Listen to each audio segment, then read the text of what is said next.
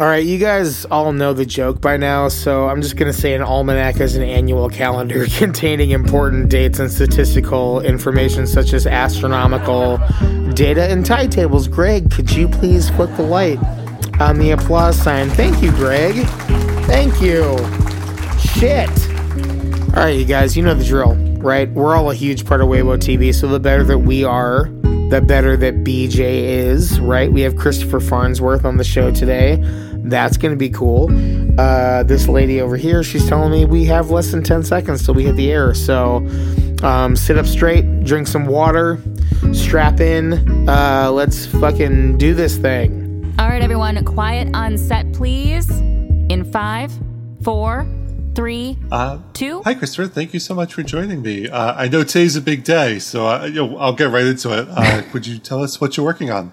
Um, thank you so much for having me. Yeah, uh, today is the release date of my book, uh, Reunion, which is uh, the story of four former child heroes being called back to the small, idyllic town that they used to guard in the middle of America uh, to face the darkness that they thought they'd already defeated 20 years earlier. And, Oh, you've got it yeah, down I've been pat. working on it forever, and yeah, it feels it feels pretty good to have it out and done. Uh, what What's it feel like in in 2022 having a book out that you need to tour and support um, in like this not quite post COVID world, but we're you know midway through COVID world. Right. Um, yeah, I think book tours are, are weird. I mean, they're always weird, uh, no matter what. But I did them. I did them for my books uh, before uh, COVID, and um, I did appearances for my last book before this one. And even before COVID, I don't know that anybody is really convinced that book tours actually increase sales but they're all they're part of the dream you know they're part of the idea that oh i'm going to be an i'm going to be an author and i'm going to go out and i'm going to um, i'm going to see the public and very often it's just you know five or six people who happen to be in the bookstore at that time right. so uh, yeah i don't um, i don't intend to do any in-person events for this. I think it's probably more fun and more uh, interesting to do like drinks at a bar or something like that um, and just an actual celebration of the book being finished. I think most authors would probably say that's their favorite part anyway. Um, my favorite part is always talking to people after the reading and seeing what they think and what they you know what they're reading and what they're talking about i've met met some really fantastic people that way that's but it has so little to do with the actual book or the idea of marketing that um, i'm not sure touring uh, is going to be the same ever again. Like there are so many people I know who had their book out from Big Six, uh, from it's not Big Six anymore, but from big publishers, and who did a lot of Zoom uh, touring. And um, I sat in on a lot of those, uh, and I, I think it sort of missed the the fun part, which is the actual getting together and the actual being in the room. Yeah, th- th- there's a magic that that cannot be as much as we want to get close to it, we just cannot create it Right. uh, through Zoom or through Riverside. I'm curious what the be- it- what's interesting about Redemption is that it feels very it feels like a comic book, right. and so uh, you know I'm curious what what the re- response is to to your books like like this or like Blood Oath, which is to me one of my favorite concepts. Uh, but they, they seem to have like this very fun kind of bent uh, to them. I'm just curious where that comes from.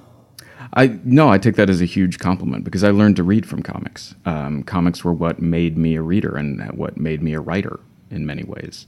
Um, comics have taken over the world. Look at the Marvel Cinematic Universe. Look at how we, you know, define ourselves in the world as Captain America or Superman. These are our archetypes. These are our um, these are our legends, and they started with this insane group of you know immigrant kids in the late 30s and 40s who were just throwing whatever they could at the page to see what would stick. And there are some truly insane concepts.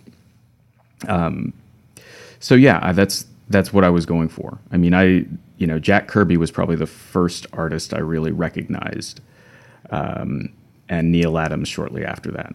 So I don't know. So I take it as a compliment because what I'm trying to go for is that sort of raw excitement that I felt every time I went to the newsstand when I was a, when I was a kid, and I'd find the spinner rack, and there'd be something new there, and there'd be something interesting and powerful and colorful, and it seemed bigger than my world, and I loved that.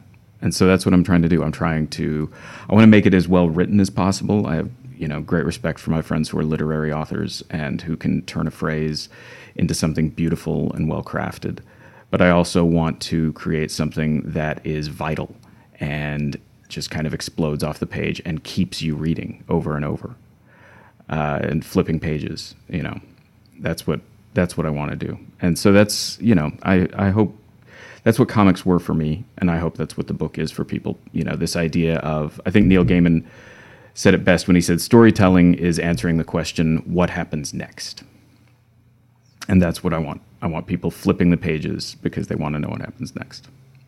Yeah, I love I love the style. Like I, I enjoyed the style of Back in Blood Oath. I, I enjoyed mm. it now as I was reading reading reading this weekend, and it just keeps moving. And, and I really I really appreciate that. And I wonder if you could tell us a little bit about the the process to get there, because I imagine that that there's a lot of words that are getting cut and edited before you get to this kind of level of precision that you have.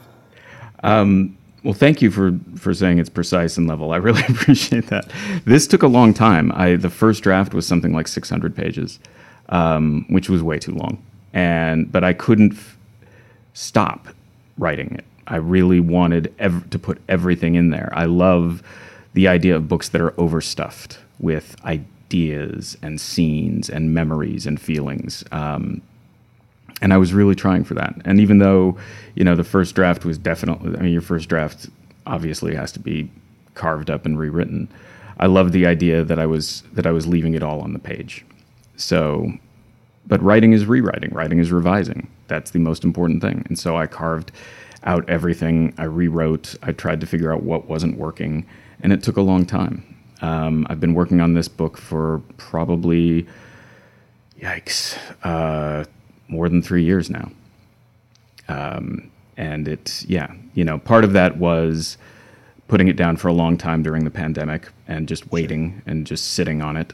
Um, but part of that was also a pretty constant uh, process of revision and trying to figure out the best way to cram these two very long and very um, involved storylines, what happens 20 years ago and what's happening today, into one book and try to make them work together. Yeah, there was definitely to me a, a, uh, a, bit of an it influence. Was that something that you that you were thinking of as you crafted this? Yeah, one of my agents called it "It Meets Buffy and Nancy Drew," which I thought was a really nice. but but yeah, I'm a huge Stephen King fan, and um, I uh, read Carrie when I was like 12 years old, and it just, uh, you know, clearly changed the path I was walking on for the rest of my life. Um, it just, one thing I really love about Stephen King is that he has the um, endurance and the courage and the, uh, I don't know, the the energy to put these huge, big ideas down on the page and to see them through to their end. And that's what I really wanted to try to do. But I also loved the idea, and you see it in it, but you see it in other books too, of homecoming, of returning to the place you were, of sort of, you know, nostalgia is such a powerful, powerful emotion and a powerful drug. And I think um, America, especially right now, but it, it's all we're always suckers for nostalgia the good old days are our our our preferred you know drug of choice, and I love the idea of four child heroes, former child heroes, coming back and facing and coming back to their hometown and facing their their fears and their darkness once again. And there's, you know, that's in that's a thread that's in most of my favorite work, from Watchmen um, to Miracle Man by Alan Moore. Um, you see it in you see this sort of you know you can't go home again this idea that gets repeated over and over in a lot of our in a lot of our uh, a lot of our stories. Hello, I'm your host of the Harriman Herald Radio Show, an artificial intelligence using the voice of a dead guy for a comedy bit. You can call me Paul Shackman. I have no idea who that is, but it's a very funny name. Did his ancestors live in a shack? They must have. I hope it was a very nice shack at least, and not the kind you use out in Alaska to take a shit, only to find a bear at the bottom of your toilet tunnel, angry about the piece of shit that just hit him in the face. We have time for only one story today, so let's go to Nancy Diamante who is over at Harriman State Park. Nancy. Thank you, Paul. You sound a lot like that Honest Trailers guy. Are you sure you're not him? I can't be sure of anything. I am an artificial intelligence, not a person. I only know whatever BJ tells me to say. The only thing I know for sure is that this comedy segment is proof that God is dead. He is dead. Paul, you're right. What story would you like to share with us today? Paul, I'm here outside the cave of a bear with a very troubling story. Yesterday afternoon, during his typical routine, Gary was out minding his own business. That is, until he encountered a bunch of teenagers. So I was out, just doing bare things, you know. And then I hear this noise from the bushes, like a caw-cawing sound. A caw-cawing sound. Yeah, you know, like caw-caw, caw-caw, caw-caw. And then what happened? So I go into the bushes, you know, like an idiot, and these two teenagers come out of nowhere and bite me on the ass. On the ass. The ass, Nancy, the ass. You must have been pretty mad. I mean, if they had asked permission first, I wouldn't have mind.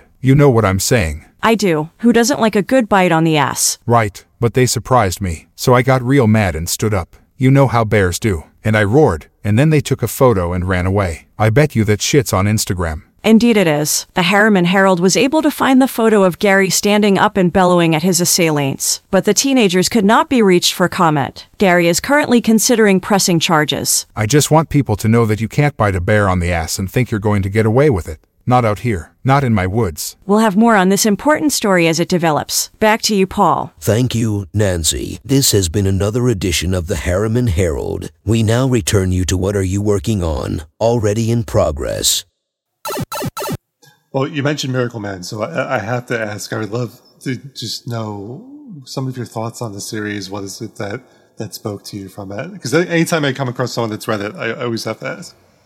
Oh yeah, no, Miracle Man is um, yeah, it's for my money, it's still the most you know, it's still the best post you know, I I don't know what you want to call it, post modern superhero work, post uh, you know, deconstructed or just grown up. The idea of a grown up, a superhero in the real world.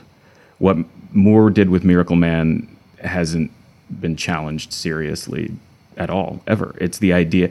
There's. It's just. It's all centered around one powerful image. The uh, a Captain Marvel, you know, Shazam like figure, and a middle aged man. He's sad. He's he just knows that the world was magic once, and he he's trying to remember his secret word. He's sitting there and he's walking down the street and he's like, "Is it? Is it? What is it? I just can't." And but as soon as he remembers that secret word, the world be- will become magic and adventurous again for him. He will be returned and made into a superhero again, and it happens. And then Moore, for the first time uh, in comics, went and he examined what would it look like having a superhuman in the real world, and it's incredible everything that's inspired. I mean, from the fight scenes in The Matrix, that's totally Miracle Man versus Johnny Bates, to Watchmen, which Moore did himself, to you know uh, more recently Mark Waid's Irredeemable, to pretty much all of comics ever since then, and the Marvel Cinematic Universe, The Boys on Amazon Prime right now all of that began with Alan Moore and Miracle Man. Spot on. Um, would you say that I, I would, I'd like to ask about influences a lot on the show, like what are the Sure. things that influence you and who? Um, so, I mean, Alan Moore is definitely someone that, that they cite a lot as an influence, but I'd love to know who who you would say influenced your writing style.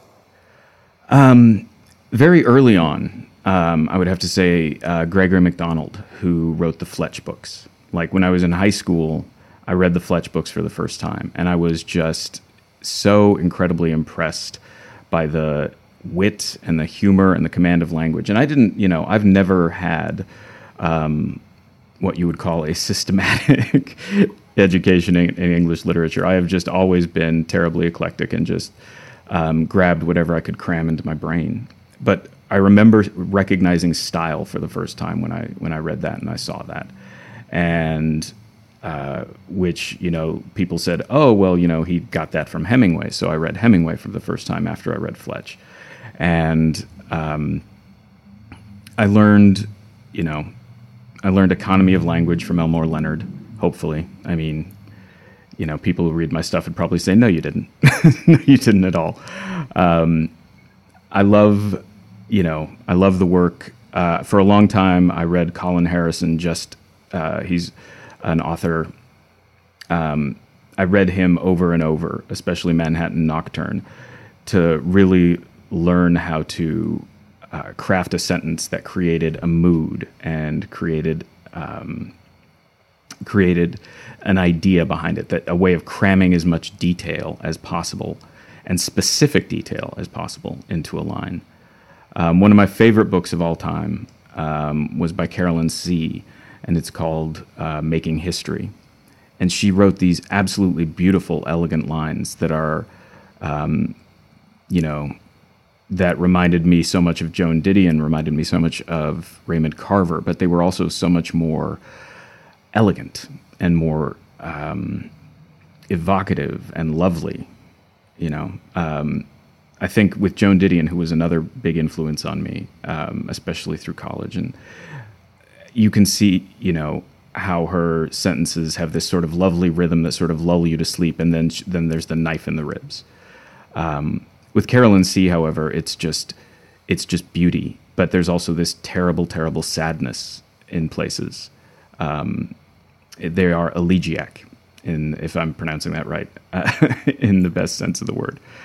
Um, and and yeah, I I admire um, the the writing of Thomas Pynchon, and I admire um, all the people who came after him. But I've never been able to be that kind of a writer where it just flows and it just it's a paragraph long and you're still reading the sentence and it's like you're on a galloping horse or riding da- a motorcycle downhill. I can't I can't do that. But um, I've always really admired the, their ability to sort of undam the words that way and just let them flow. I'm fascinated about your your journey into this this career, right? So, mm. uh, if I understand it correctly, you had, you sold your first screenplay right away, right? Yes. So the story, like you, you sold it within two weeks, and then never sold one after that. yeah. Which is what is that? Do I have that right? That that's what led to Blood Oath? Was that? that yeah, basically, basically. I um I was a reporter and I had an idea for a script and so a friend of mine who was also a, a reporter and also a screenwriter um, said I should, you know, write it down and he'd send it to his agents. And he did. And they're like, hey, we like this. We'll send it out. We'll see what happens. It probably won't sell. And it sold in like two weeks. And they're like, this is never going to happen for you again this fast. And I was like, what do you know? And they were right. Um, and it was, uh, you know, it was.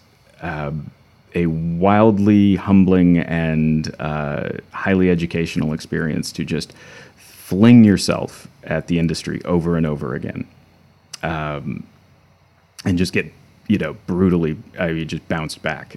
Um, but then the writers' strike hit, and I got uh, I, I, was um, and I had this idea for Blood Oath, and my agents couldn't sell it because every, it was pencils down for everybody. So I was like, well, I'll just try writing it as a book.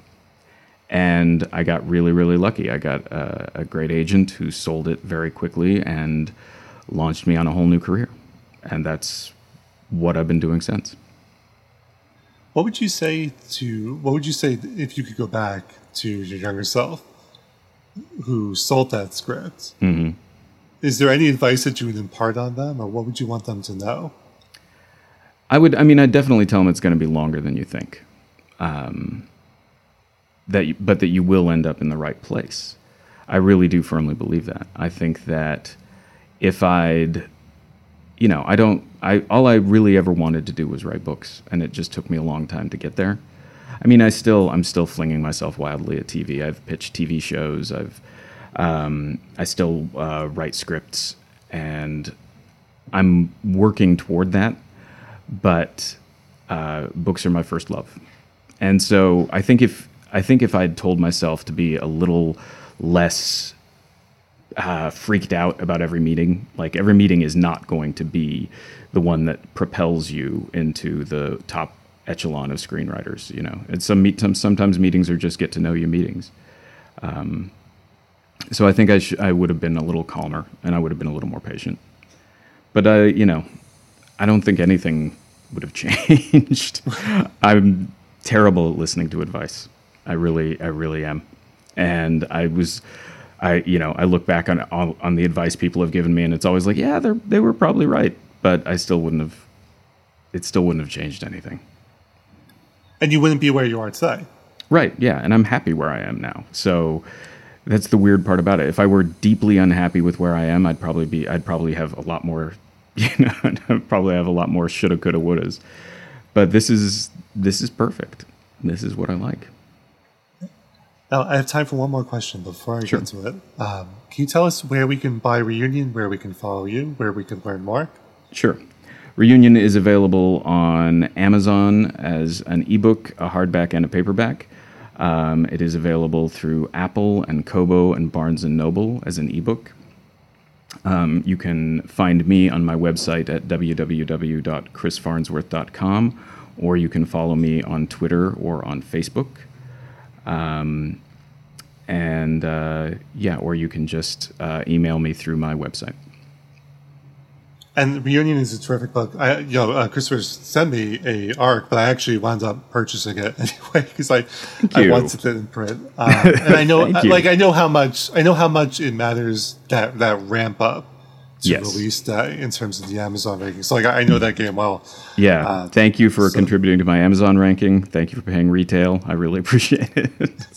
Uh, and I want I want people to do more. So like if you're listening to, this, you know, especially uh, when a book first comes out, is so important that if you if you're even on the fence about a book or an author, this is the time to buy because it'll help more people find you. Um, my my last question though is what what's one thing that you've always wanted to be asked that you just haven't been asked in, in, in an interview? oh boy. Um, that is a really good question. Um, I don't know what. Uh, yeah, what franchise would you like to write if if somebody gave you the shot? Nice, that's that's a good one. And what would that be? Moon Knight, definitely Moon Knight. I was what I've discovered is that there is this whole like subcategory of guys about my age who picked up Moon Knight when it was the Doug I can't pronounce his last name, but the Doug Moench, uh, uh, Bill Sienkiewicz run, and it clearly deeply imprinted on us. because we all love Moon Knight. Like Gregg Hurwitz, he got to write Moon Knight. Uh, Duane uh, Duane Swierczynski, uh, I think, got to write Moon Knight also. Um, and uh, Charlie Huston. You know, Moon Knight is the uh, Moon Knight's the, the the holy grail for a certain aged geek like myself. So yeah, I would absolutely love to do that. I absolutely want someone at Marvel to to let, to let you pitch it. Now I want to read this, uh, especially after reading. Uh, like I said, Blood Oath uh, was, was the one that initially brought me to you, and then now reading Reunion. So uh, I am going to keep my fingers crossed that you get that opportunity because that would be Thank amazing. you. Thank you. You know, I'm pretty I'm pretty upset that the Mets are good now. Why is that? Well, because now we can't experience things like when they had a 97 year old pitching coach. You mean Phil Regan? Yeah, th- that guy who played for the Brooklyn Dodgers, that team hasn't even existed for 65 years. Like, do you understand how close we all came to having this super old guy coaching the Mets? Do you understand the kind of comedy gold that could have been? Like, right now when we need laughter the most? He probably wouldn't even remember who was on the team. Regan would be in the dugout chewing tobacco and saying shit like, send in Willie Mays. And then one of the guys on the bench would be like, Coach, Willie Mays is dead. And then Regan would be like, The hell he is, get him in there. I don't think Willie Mays is dead. He's not. And I hope Willie Mays lives forever, I really do. But Willie Mays also hasn't played for the Mets since 1973. Anyway, I just want people to understand the potential joy that we're all deprived of now that the Mets are good. Well, that's all for this week. If you enjoyed this episode of Weiwo.tv, you know what you need to do. Rate us and leave us a review wherever your favorite podcast can be found. That'll help people find this show and hopefully enjoy it as much as you did. You did enjoy the show, right? We're going to assume you did because you made it to the outro. Most people don't. Be sure to follow BJ on Instagram at BJ Mendelson and tell him who you'd like to see interviewed next. You can also text your suggestions to BJ at 646 331 8341. But don't call that number. BJ says he's only going to answer if you're Melissa O'Neil from ABC's The Rookie. Also, only if you're going to ask him out on a date. We'll see you next time. Right? Hello, everyone. This is BJ Mendelson giving you a preview for a upcoming podcast series that uh, I've been talking about for way longer than I care to admit.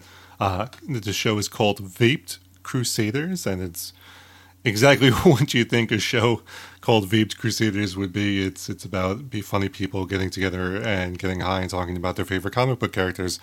So uh, we have that in the works. Uh, it's just been a little delayed, like I mentioned. So in the meantime, until we're able to start recording those, because it really requires people to record in person, you know, and uh, yeah, you just it's not the same getting high with someone over Zoom. So that, that that's why we're kind of waiting. Anyway, okay, let's focus. Uh, I'm actually high at the moment as I'm recording this. So I'm giving you a sneak preview of Vaped Crusaders. Uh, there's going to be a recurring segment which will now be running at the back end of some select Waywell episodes called She Hulk and Six, and it's essentially. Uh, a, little game show that I'm playing uh, with myself, and you guys hopefully will find it entertaining uh, where I try to recap issues of the Savage She-Hulk and uh, and do it in like six minutes or less, um, which which I think is is pretty reasonable, pretty doable. So uh, hopefully these will be funny. If you don't laugh, uh, I'll I'll buy you a beer or something. I don't know, but okay, we've talked too long. So She-Hulk and Six is going to run at the back end of some select Weibo episodes, and here we go with issue one of the Savage She-Hulk. Bruce Banner needs to confide in someone, which brings him to Los Angeles in the legal offices of his cousin, Jennifer Walters. They were once close, but Jennifer hadn't seen Bruce since he quit med school to become a nuclear physicist. This, by the way, is not the craziest thing said in issue one of The Savage She Hulk, which comes to us from the creative team of Stan Lee, John Buscema, Chic Stone, and Joe Rosen. Uh, I think only one of those guys is like still alive, which is sad. But anyway, uh, so in the issue, Bruce tells Jen that he's wanted he's a wanted man because he's secretly the Incredible Hulk. Eager to help, Jen invites Bruce to come home with her. Bruce warns her that he attracts danger, which Jen brushes off.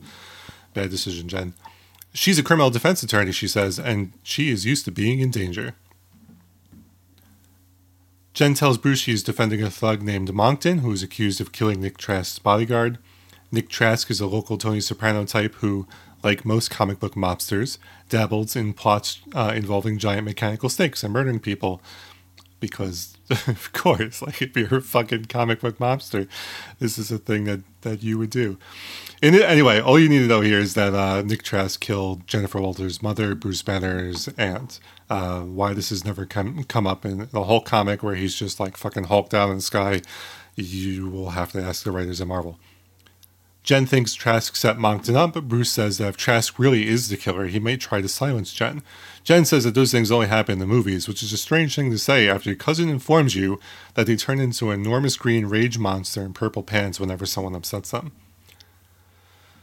As Jen and Bruce drive away, two thugs look on. One notes that Jennifer has someone with her, but the other says it isn't going to do her any good because, if there's one thing contract killers are good at, it's making loud public disturbances in front of as many people as possible.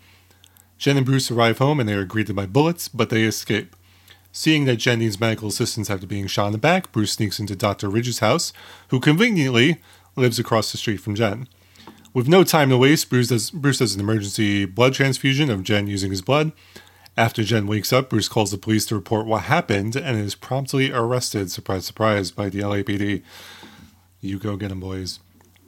At the station, Bruce freaks out, leading the Hulk to appear and smash a giant hole through the police station's wall. He is never seen again, at least. Not in the pages of this comic book series. Anyway, back to the hospital, Jen says her skin and bones are tingling, but figures that is just the medicine. She starts to think that she should have listened to Bruce about Trask. Just then, three men dressed like doctors enter Jen's room, but she doesn't recognize any of them. One of them pours chloroform onto a rag and says to Jen, "Hey, does this?" I knew I wasn't able to get, to get through that. Uh, fuck, I, I just knew. Like I knew the joke was coming. Hold on, here I'm gonna light up here.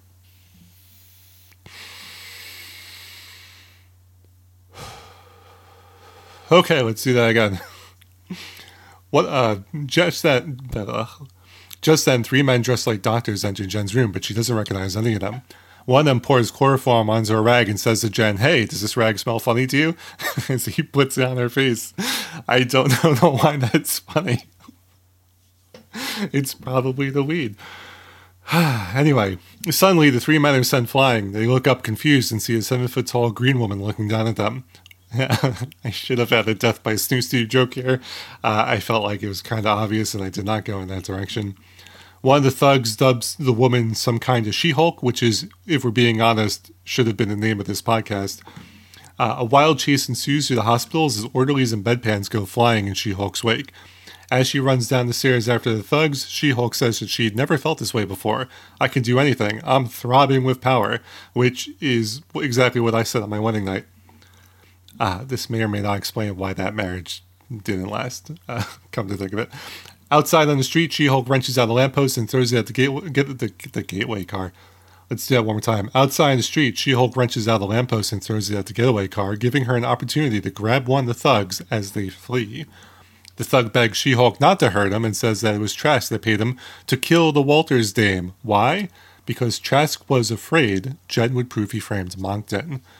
The police arrive just in time to hear this confession and take the mobsters into custody. Somehow, they don't bother to harass She Hulk, which is weird because her cousin just fucked up their police station a few pages back. Sorry, I had, to, I had to like hold back and chuckle at that line too. Uh, feeling her anger and strength fade, She Hulk returns covertly to the hospital and transforms back into Jennifer. As she rests, Jen wisely concludes that it was Bruce's blood that caused her transformation into She Hulk. Jen then says to herself, Whatever Jennifer Walters can handle, the She Hulk will.